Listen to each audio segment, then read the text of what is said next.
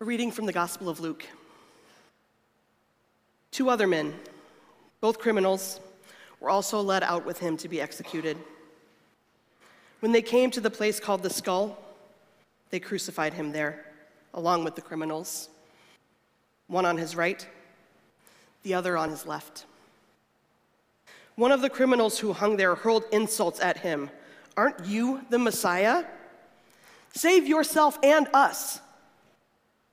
But the other criminal rebuked him. Don't you fear God, he said, since you are under the same sentence?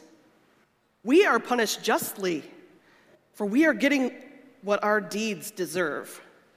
But this man has done nothing wrong. Then he said, Jesus, remember we, me when you come into your kingdom. And Jesus answered him, Truly I tell you, today you will be with me in paradise. Truly, you will be with me in paradise? The thief thought, What is this guy talking about? Me, a criminal, a thief, a rebel. I will be in paradise with him? Even after what I've done? How could this possibly be? What right do I have to be saved? All I did was confess my guilt and have faith in Him. I've done horrible things. Horrible things. And I deserve every bit of this pain, of this crucifixion. But I do believe He's the Messiah, the chosen one, the deliverer, the redeemer, Savior an expected king. I've heard about his miracles. I know if anyone can save me, he can. As I was preparing for this, I was thinking about that criminal. What it may have been like to go to heaven as him, as that thief on the cross. It reminded me of this time when my husband and I, my now husband and I, were first dating. Um, back then, we were in the season of everybody getting married all at once. and we had just started dating a couple months earlier, so I didn't know his friend group. And since they were from a small town, they all knew each other. and I knew no one. So, one of these weddings of this summer, this first summer that we were dating, we went and he was in the wedding, which meant I was alone. I walked into the church and I knew no one. I sat in a pew and I had no idea who was around me. I waited for my husband to walk down the aisle so I at least knew somebody. And as he stood up with his friend in front of all of their friends and God, I wondered what makes me belong here? and then, after the wedding, there was the receiving line. We could not get out of there without shaking hands and giving hugs to the bridal party, including the bride and groom, who I hadn't met. So I walked up because I was next in line, and I was like, Congratulations. And I got a confused look. Kind of like, who are you? Why are you here? and I was quickly responded by, I'm with him. I, ca- I, came with, I came with him. He's the reason I'm in here. I, I belong, I promise. Congrats. Moving on. Trying to fly underneath the radar. I was thinking about that and the only reason I belonged there was because of my relationship with him. I would have never gone to that wedding. I would have never been invited on my own. It was just because of him. So that got me thinking about the thief on the cross. Imagine if she, he showed up at the wedding feast that we read about in Revelations. Imagine if he showed up there in heaven. And he's looking around. It's all bright. And the glory of God is shining all around. And he's at one of the gates, just expectantly looking. And then he encounters one of the wedding ushers, I mean, angels. And the angel says, uh, Can I help you? And the thief says, uh, Yeah, I'm, I'm looking for the guy that invited me. And he notices him far off. He's like, There he is. That's, that's him. Excited. He's just like, That's the guy. At least, at least I think it is. He looks really different than the last time I saw him. And the angel says, Oh, yeah? How so? Well, when he invited me, he was covered in welts from being beaten. He had marks and slashes all over him from being whipped. There was, there was blood dripping from him. It was dripping down his face from the crown of thorns that was on his head, not to mention the nails in his hands. And he was having trouble breathing. And the angel says, Is that so? The thief, Oh, yes, even though he's all cleaned up and he's really shiny and bright, I know that's him. He said I could come. I'm with him. And the angel asks, Well, do you have an invitation to prove it? No, the thief said, just his word. He said I would be with him, so here I am. The angel looks at his record the thief's record. He says, Huh, says here, you've done some pretty horrible things. Is this, is this true? And the thief says, Yes, it's all true. But that guy, that guy on the middle cross, Jesus, he said I could come. And I believed him. And I believed in his power to bring me here.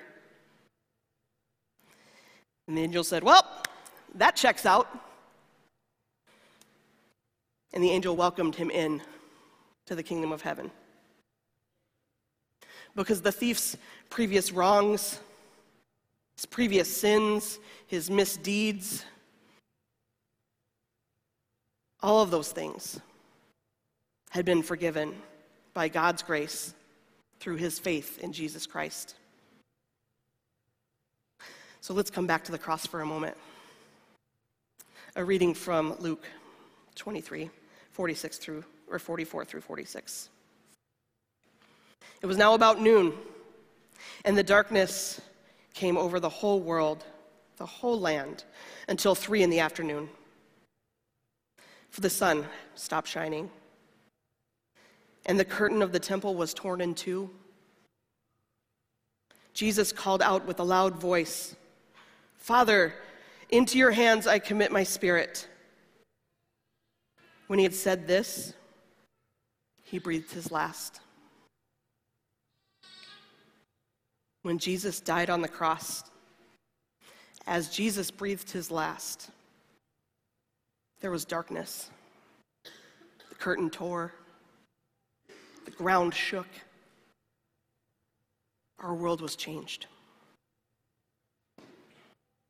Continuing in Luke. The centurion, seeing what had happened, praised God and said, Surely this was a righteous man. When all the people who had gathered to witness this sight saw what took place, they beat their breasts and went away.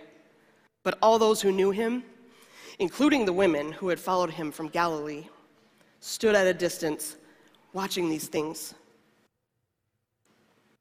I can't imagine what it would have been like to have been his disciple, his friend, to be there, watching it all happen, watching it all happen from afar.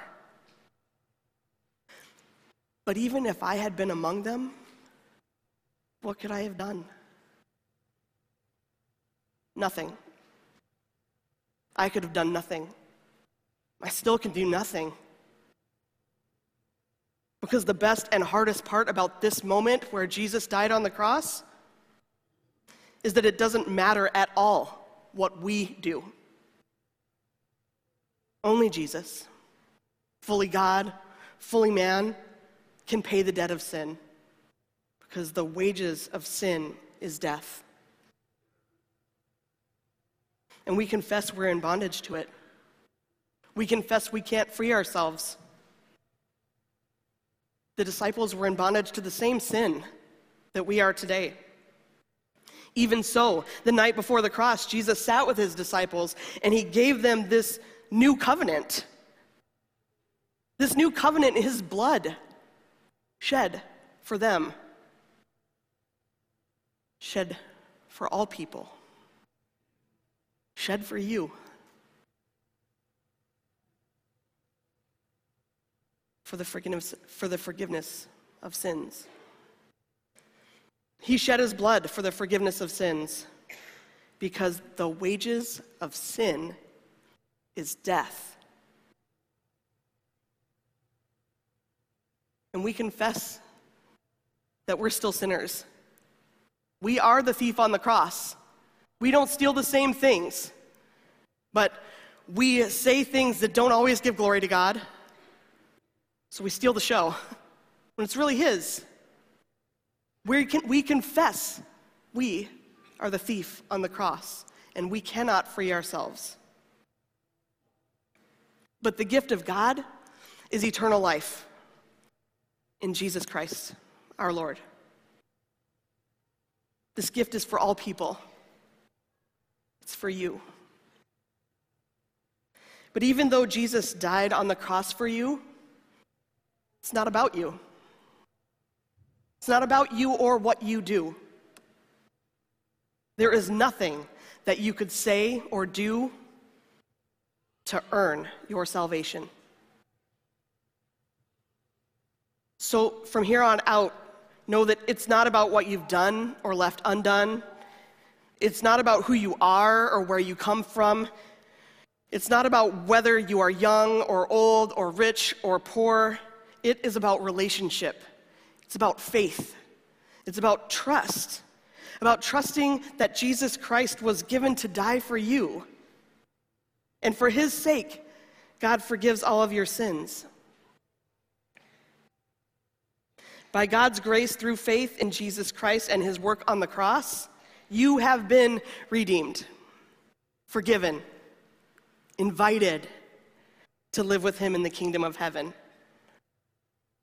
And you can know you belong because you can point to Jesus and you can say, I'm with him.